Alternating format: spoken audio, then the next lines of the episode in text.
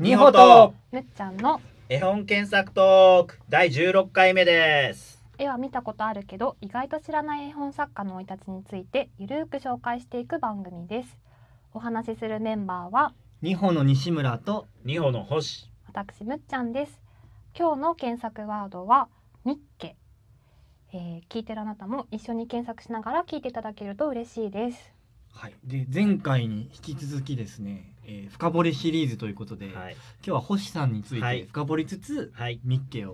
はい、はいただ深掘りすぎると時間が足りなくなる問 題が発覚したのでさらっと深深掘らじゃん朝掘る朝掘られる朝掘りで 朝掘りで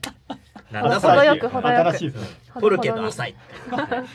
いちということで、うんははいい、どうぞいや星さん、うんミッケを選んだのは星さんなんですけど、うんうんうんいま最あ初に読んだのは私まああのこの間ねあのウォーリーやりましたけど、はいはいはいそはそい、の幼少期はウォーリーが大好きで、うんほうんで 10,、まあ、10代後半になって、うんもうおいうんといとこはとこんちかなうん、に行った時にまだはとこはちっちゃかったんですけど、はいこんなのあるよっておばさんにはあーに見せてもらったのが知ったきっかけですへね。ーだから幼少期には読んでなかったんですよ。なるほそどうなんですね牛とういうところの朝掘り具合で、あはい、検索に行きたいです。えーそこでもう行っちゃうんですかはい、ミッケ検索。というのは、はいそのミッケとの出会いがその年齢であるってことが多分大事なんですようんね。うんはいえー OK です OK でじゃあミッケの今画像検索、あのミッケはちなみにカタカナでミッケびっくりマーク、はいうんうんうんそしてですね、英語だっけ、うんえうんまあそのものうんがその現状で、そっちはアイスパイなんですそようね。なんです、うアイスパイ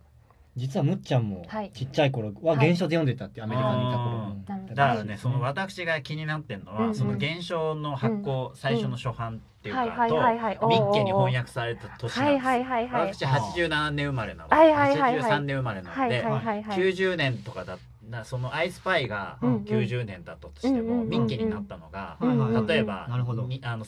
1999年とかだったら、うん私の記憶とはマッチしてるってことを言いなたいるほど割とタイムリーに見てるっちゃんとねていうことなんですね。いやむっちゃんは幼少期に見てるけど、うミッケはだから 10, 10 10代代に後な半ってからはいはいはいはいはい。ということで検索していただきはたいんいです、はいじゃあもう早速ウィキペディアに行っちゃいますかね、は年そがし気てにな並り行ますしねながらなんですけど、なんでミッケを入れたかっていうと要要はだからそのウォーリーとかうん何かを探すっていうところが、うん私がその心が動くポイントなのではないかと、あおばさんあがーこれミッケあるよってわざわざ 10, 10代後半の人に見せるっていうのは、うんその幼少期僕もそうのんことを知っているうん人なので、まあ、うんいとこがうんうんうん僕自分からしたらのちょっと年齢が上のうん人だったので、うんそれを要はその人は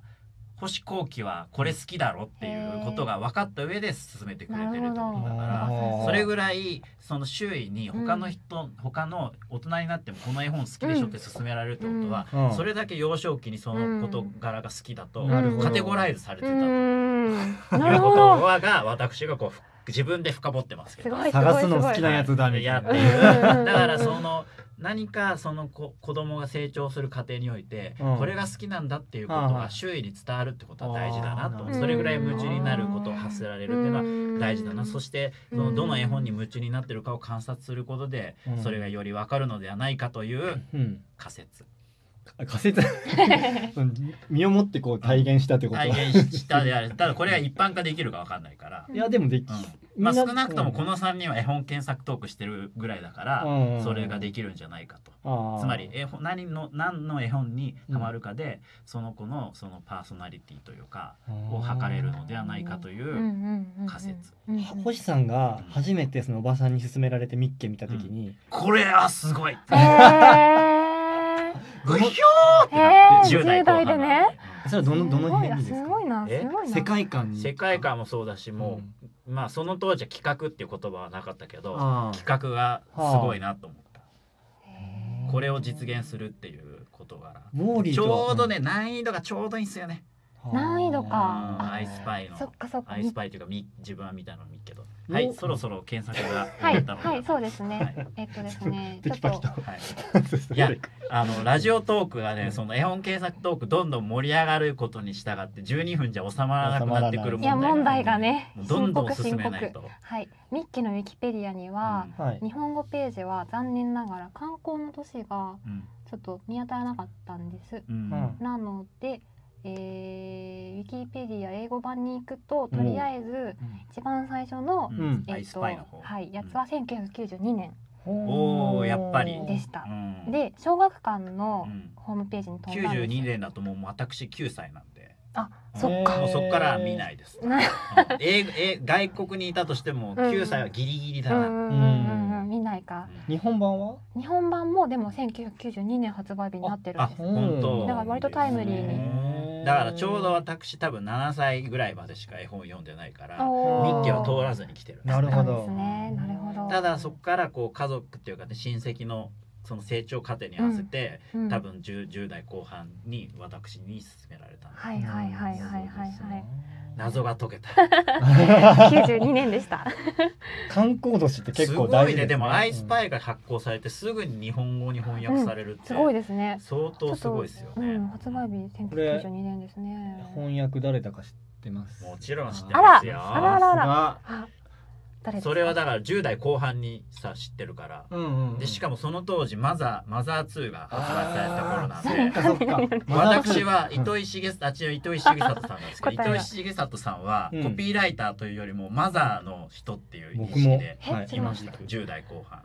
ママママザーとは。はい知らないはいじゃあ見事むっちゃんのゲーム検索と第1回 目ですマザー2を検索してみましょうマザー2マザーマザーマジで知らないのえあマザーでもいいんですけどマザー2の方がいいか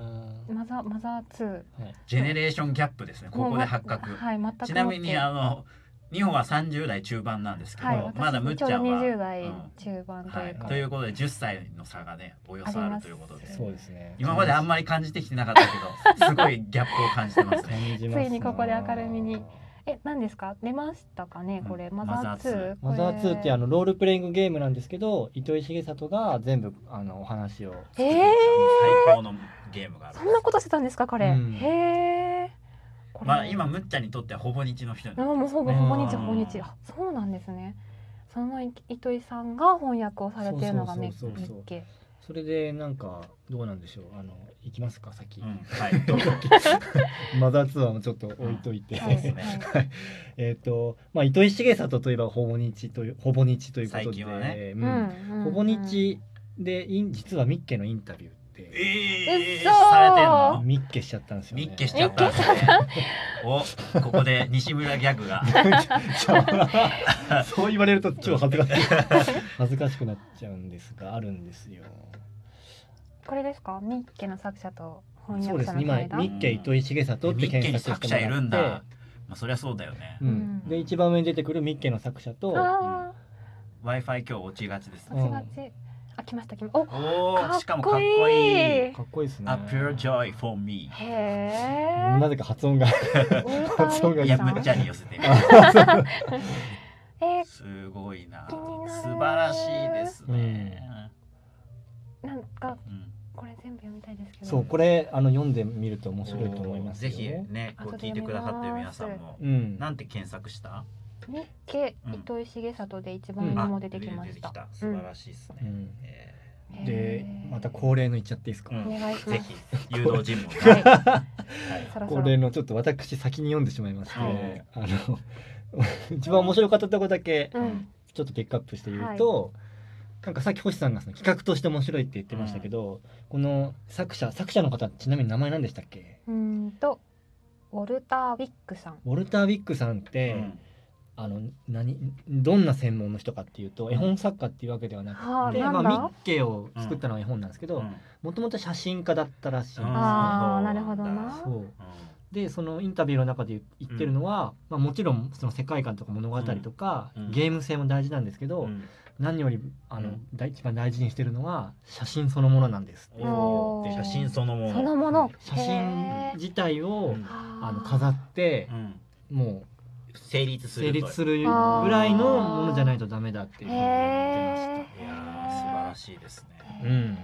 逆にだから大判のこの写真を美術館とかで見たいですね。あ確かに。にやっ確かてなにいのこかれな面白そうそういう展す開ごい迫力でしうょんうね。大判の超でっかいの中で探してみたいですね。うんうんやりたいよんね。うん没入感半端ないだいろやうね。うんそうですよねいや本当ですね。だって私文章読んでなかったですもん。ただただ写真見てましたもん。ああ、ね、すい。ごい流行る展覧会になりそうな気がするんだけどうんな。確かに。でさあのみんなでミッケになろうみたいなさワークショップとかできそうじゃん。楽しそうなんですか？いやなんアかイスパイ逆にウォーリーウォーリーを探せるの企画によっちゃうのかもしれあなーいけど参加者もしくは参加者の人がこう持ってきた持ち寄ってきたとうんうんかうんうんもしくは森の中でやうりんたい。うん面上白野そうのねうんなんかところとかで拾ってきたいいです葉っぱとね。かでうんせーのってパシャッと楽しそう。ね膨らみますね。あとインタビューで言ってた面白かったポイントは、なんかやっぱ構想する時が一番楽しいんです。うんあそうなんだ。こういう世界観にしようとかなるこほういどうものを使おうって、はいなはんかピタゴラとちょっと似てるかもしれないでい。うすね。んそうかもしれないですあー気になるねとこ。でうんなんかそれを実際に組んでみるとで写真撮ってみるとイメージしてたのと全然違っていろうんんなところにこうぐうんいやー抜けが見つかるっていう抜けが見つかる。抜け抜けというのは抜。けっていうのはあここここの1センチの区画物足りなかったとかこあーの見え方がちょっとイメージと違ったえみいな見つかった後どうすんの？取り直すの？あ要要するにそのそこから微調整微調整してとかあーじゃあ何回もやり直す確認しながらのあ作業ってことーですね。逆にだから想像し企画時よりいいこともあるんだろうね。写真を撮ったら。あーそういうのもあるかもしれないですね。うんうんうん私そのあんまり経験はないけど、うん研究室時代に撮った映像でも、はあやっぱ撮った方がイメージよりいいっていう瞬間もたまにありますね。おお。羨ま しい。うんそんなことがあるんですね。あるあるへだから逆もあるあるかもしれないし、うんあーはいはでいもはいそれはでもそれだけで準備をしてるからこそそうなるんだー。なるほどどなるほど。そうなんか僕は逆に逆のパターンが多くて。うん、うわこれ具体的に考えていけば考えていくほどあなんか荒が見つかって、うんやべえみたいな ことがいや結構なんかあらっていうかそのそのまあ一番わかりやすいのは演技とかはうさんそのそそあのー企画の外側にあるっていうかうん映像だことだったりするからうんだからそこが引き出せたりとかやっぱ自う然ん自然物を風景を撮影する時なるほのどうんなるほど。うん想像よりいい雨降ったとかさやっぱあると思うんだよね。ということということでで時間が来ました うんのではい慌ただしくまた終わります。